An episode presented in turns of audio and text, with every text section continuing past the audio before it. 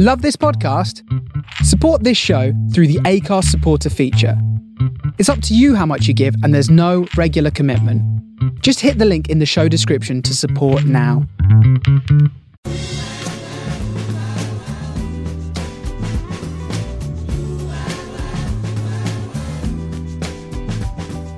This is the Soho Radio Podcast, showcasing some of the best broadcasts from our online radio station right from the heart of Soho, London. Across our music and culture channels, we have a wide range of shows covering every genre, along with chat shows, discussions, and special broadcasts. Here is just one of our recent shows. To catch the full show, head to our Mixcloud page or listen live at sohoradiolondon.com. Hello, it's Women in Jazz on Soho Radio. I'm Lou. And I'm Lev. We've got a very special show for you today, celebrating the life of Billie Holiday, one of the most influential jazz singers of all time. We'll also be talking about the new film, The United States vs. Billie Holiday, by Lee Daniels, which is out on Sky Cinema today. To begin with, here's Speak Low, taken from Billie's 1958 album, All or Nothing at All.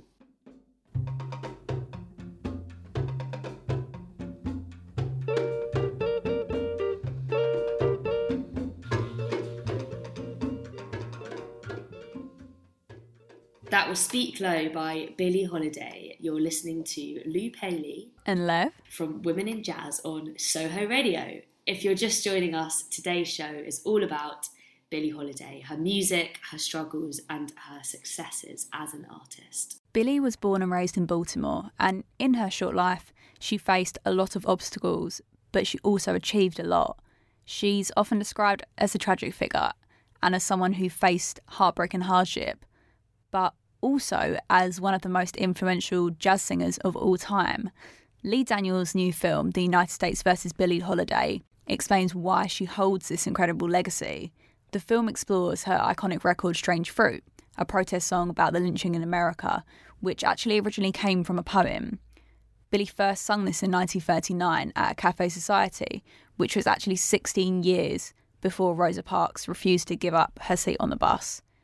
Andra Day, who actually plays Billie in the film, said she sees her as the godmother of the civil rights movement. And she was. What I recently learnt was that the time, the only time Billie didn't sing Strange Fruit in her life was when she was in prison for a year. And in her biography, Lady Sings the Blues, she says, and I thought this was such a powerful quote I have to keep singing it, not only because people ask for it, but because 20 years after my dad died, the things that killed him are still happening in the South. So she really was a voice for Black America at a time when Black voices were being silenced.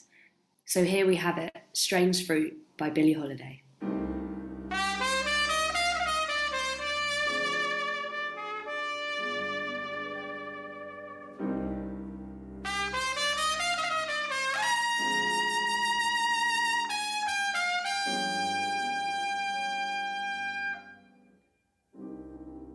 Southern trees bear strange fruit.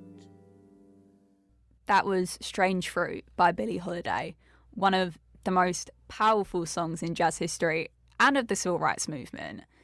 And Billie is still known to this day for her fight for human rights, her fights for equality, I think even her fight for her music and the way she wanted to perform and record her music.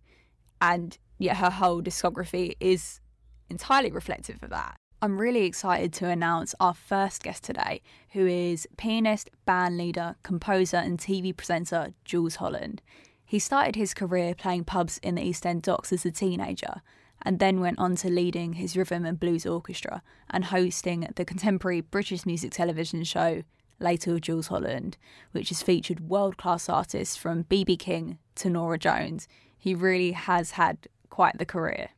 So, Jools, thank you so much for coming on the show today. We've got a very special show about Billie Holiday. I'm a long term admirer of Billie Holiday and her music. As are we, as are we. So, you know, Billie, as we know, was a singer who had a huge influence on jazz and the history of jazz and politics. You know, she's cited as the first voice of the civil rights movement. What does Billie Holiday mean to you? Well, I think she's all of those things that you said. Uh, but I think her, it's her voice that is the thing that as you first get engaged with. And I think particularly, uh, I mean, everybody has their own uh, period of a particular artist they like. And the other thing in saying that, well, the great thing with these great jazz artists is that they have a different unlike pop stars who live at the, at the, sort of cutting edge, they have to have a hit or they're, you know, so I have great admiration for them. But the jazz stars, even though they might have short lives, they record, they make music all their lives. They don't stop until they're, until they drop dead, basically. So there are lots of periods of her music, and I think they all sort of represent a slightly different thing. But I have to say, the thing that doesn't change is her voice. And I think it's the fact that her voice is lots of contradictions because it has uh, vulnerability and it has plaintive sound to it, but at the same time, it has incredible confidence and um, and emotion and a sort of an adult understanding. Um, it's not sort of children's music, and I think that's why when I was a teenager, I really liked it because I didn't, I wasn't interested in hearing about teenagers and their angst. I wanted to hear about grown-ups who'd experienced the world because I imagined that I was one of them. I wasn't, but by hearing Billie, you sort of felt that you were sort of part of a grown-up world of knowingness.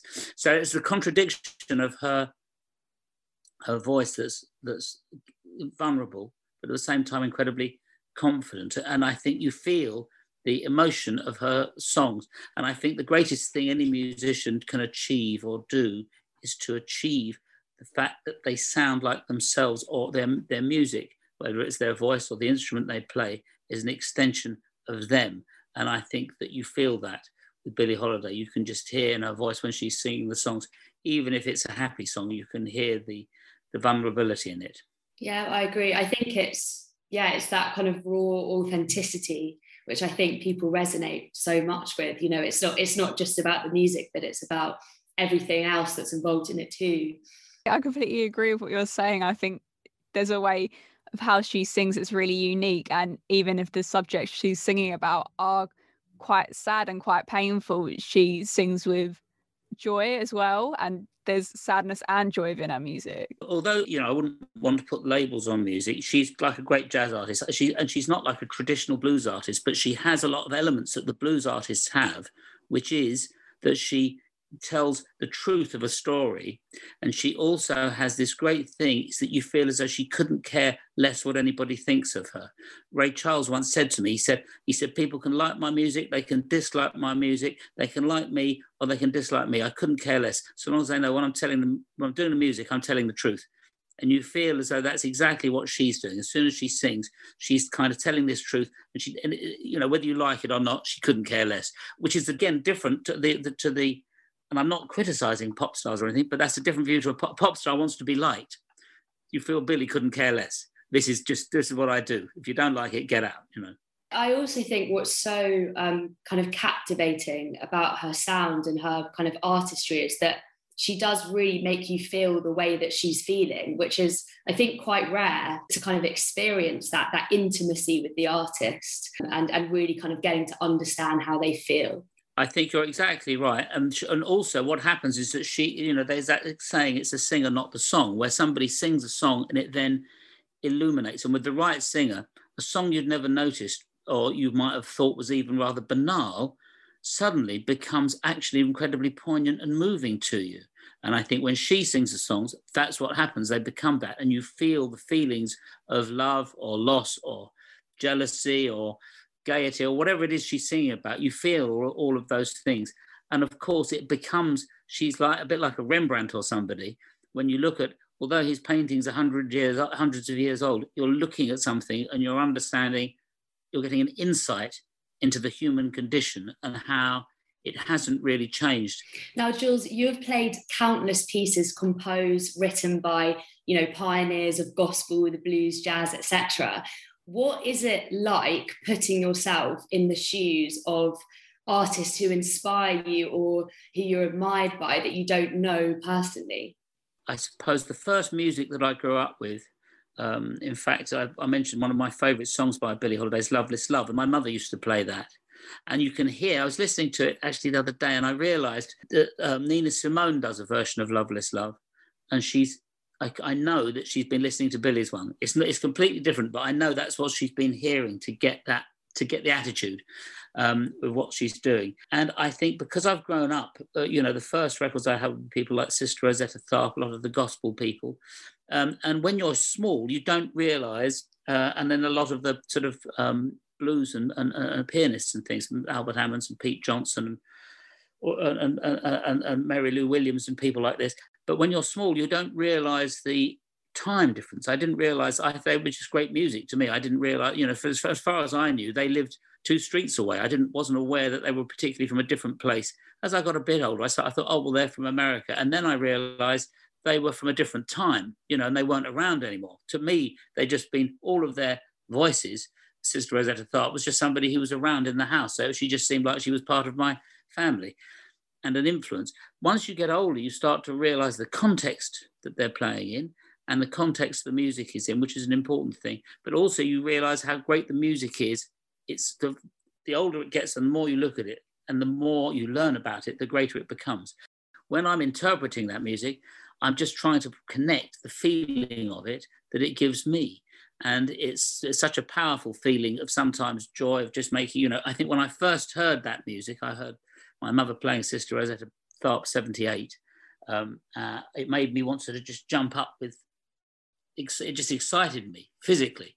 Um, and I want to sort of, you want to capture that moment, that almost childlike, innocent uh, um, adoration of something. And so that's what I'm trying to do when you're, I'm trying to just communicate that feeling. What do you think it was in particular about Billie's style, which kind of resonated with people? I mean, obviously, we spoke about the kind of historical context and um, how that made people feel at the time, but what was it about the music, do you think, I think people, uh, in many ways, uh, you know, it's like when you look historically, people are sort of, you know, like um, the world's moved on for the better in lots of ways, but in lots of ways, people are less skilled at communicating. You know, they're all looking at their phones.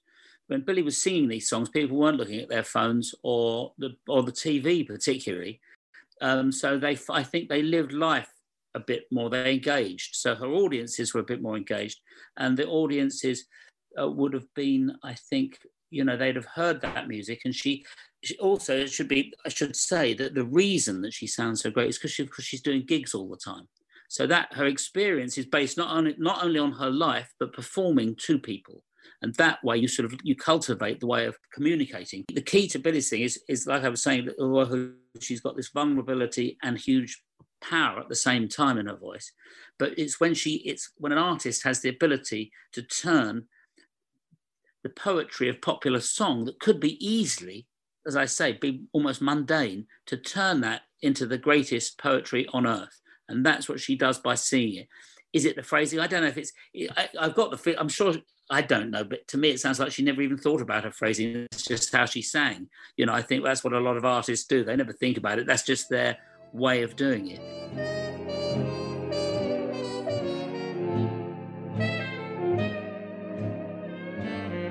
There is no greater love than what I feel for you. That was There Is No Greater Love by Billie Holiday. If you're just joining us, we're currently in conversation with Jools Holland about the life of Billie Holiday. Billie has inspired a lot of female jazz artists and particularly a lot of jazz artists that you've championed, Jools, like Celeste, Amy Winehouse, um, Bjork. What have you learned from working with so many artists, all from such different backgrounds and different jazz expressions? every singer's different in the way they in the way they perform in the way they sing celeste is somebody you mentioned who is fantastic who has a similar thing actually to Billie, i think in that she, she does except she's she doesn't have the same history but she's got the same fantastic tone and this slight vulnerability that kind of the two connect. I think it's it's interesting.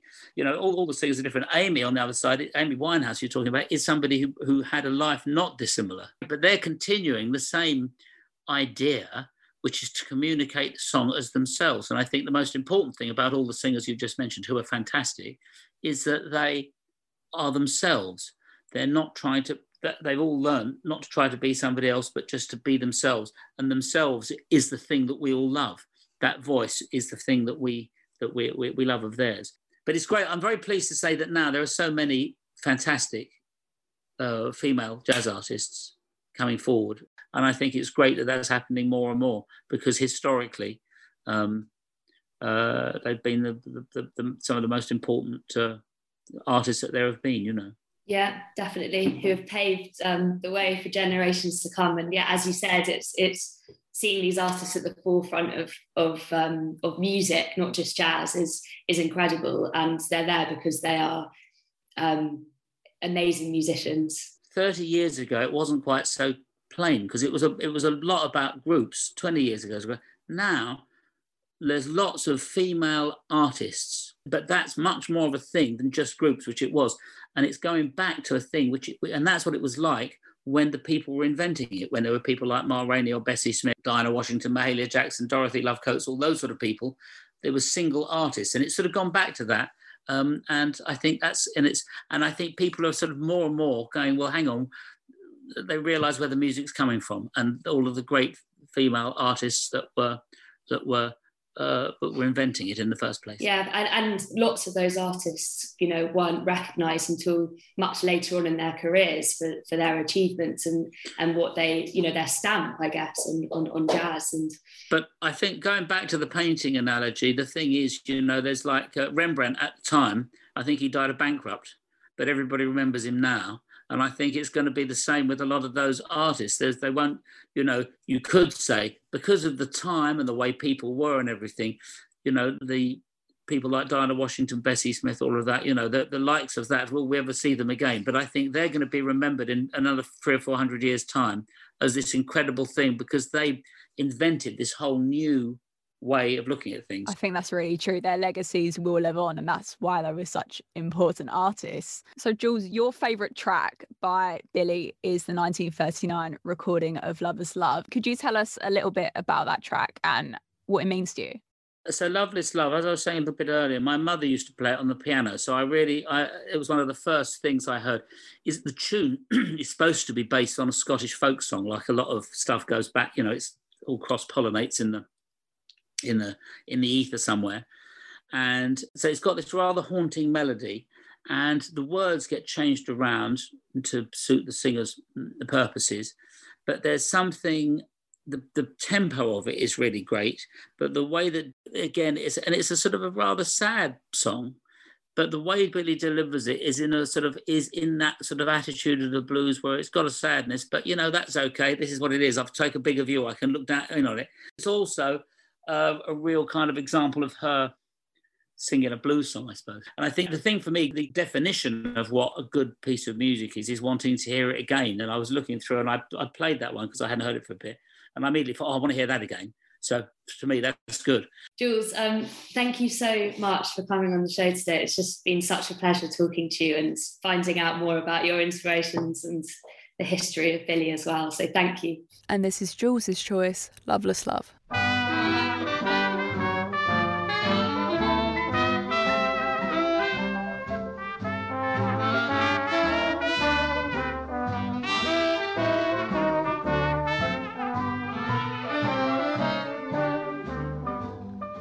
Our next guest is music journalist, DJ, and presenter Tina Edwards, who has been at the forefront of the contemporary UK jazz scene for over seven years. Thank you so much for coming on the show today, Tina. So, today's show is all about Billie Holiday. So, how has Billie shaped your view of jazz?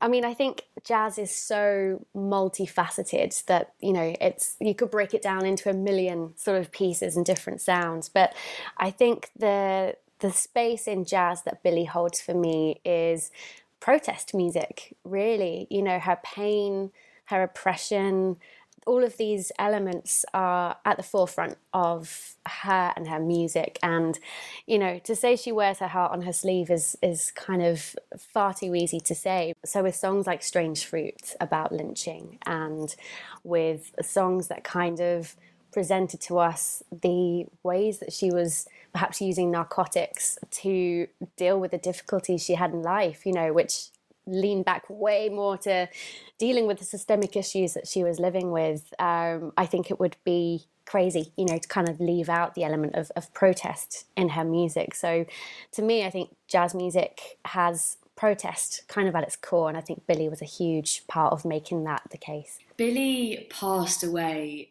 nearly 62 years ago, and her legacy remains today. She's still inspiring so many artists across the world in many different ways.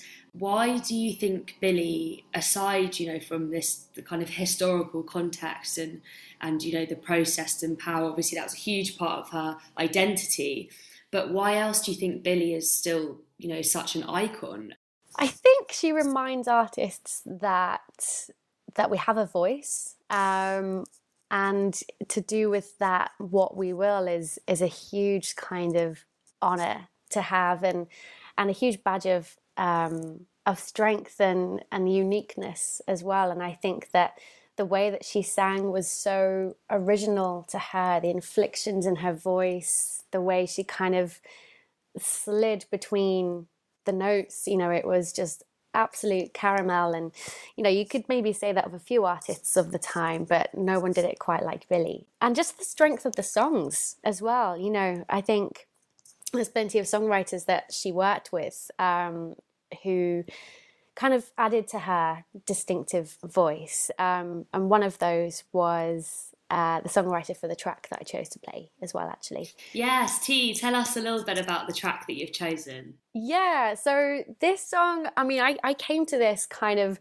a bit backwards because, I mean, my, my life and my career really revolves around jazz and my love for jazz. But I actually grew up uh, listening to pop, rock, emo, you know, even straight through uni. I was, you know, listening to all sorts of stuff with guitars and whatever at the forefront before I discovered jazz. And so I actually discovered the tune that I've picked through Romy from the XX, who put a, a cover of it on MySpace. And it's Good Morning Heartache it's hauntingly beautiful. It's it's melancholic, which I think kind of represents the fact that although she was always facing these really difficult times and events in her life, it always seemed like somewhere just a tiny bit of optimism was always there. The flame never completely went out in that regards. Um, and the songwriter was a female Black American songwriter called Irene Higginbotham. Um, so I also love that, you know, obviously she was working with other female artists and, and composers at the time. So I've picked it kind of just based on the fact that really to listen to. It's my absolute favourite song of hers for sure. Amazing. Yeah, I think Hauntingly Beautiful is a really, really good way to describe the way she sings. A huge thanks to Tina for coming on the show. This is her selection Good Morning Heartache.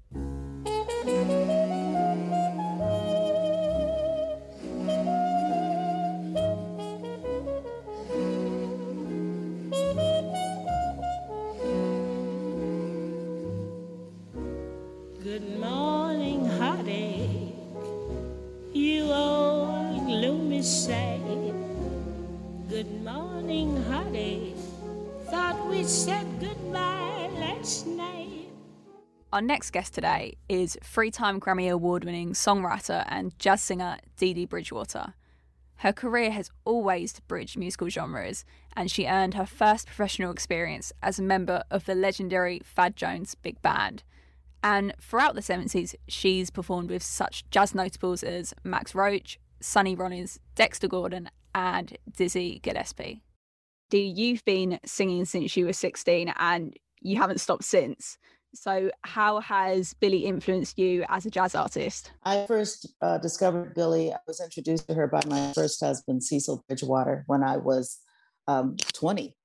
And um, I didn't like her. Uh, and it wasn't until I read her uh, book I could identify with her life.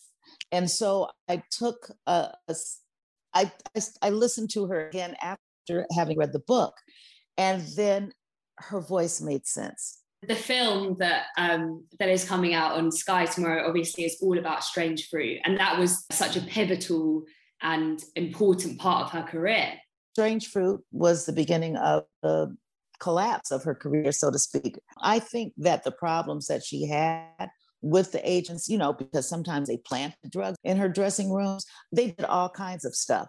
Um, I found out in my research, and I'd be interested to see if Lee Daniels found this in his, but it was two federal agents that posed as admirers that came to see her at Bellevue and gave her the gift of the gardenias with the heroin in it. And so trying to kill her, you know, and, and she died. She died not long after that, you know, but, and, you know, she had, you know, cirrhosis of the liver and uh, she had some other um, health complications, but the sous-entendu is that that was the thing, you know, finally took her out.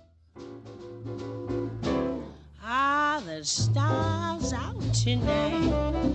I don't know if it's cloudy or bright, cause I only have eyes for you. When we're out together dancing. Thank you to everyone for tuning in today. We've loved delving into and exploring the life of Billie Holiday, and it doesn't stop there.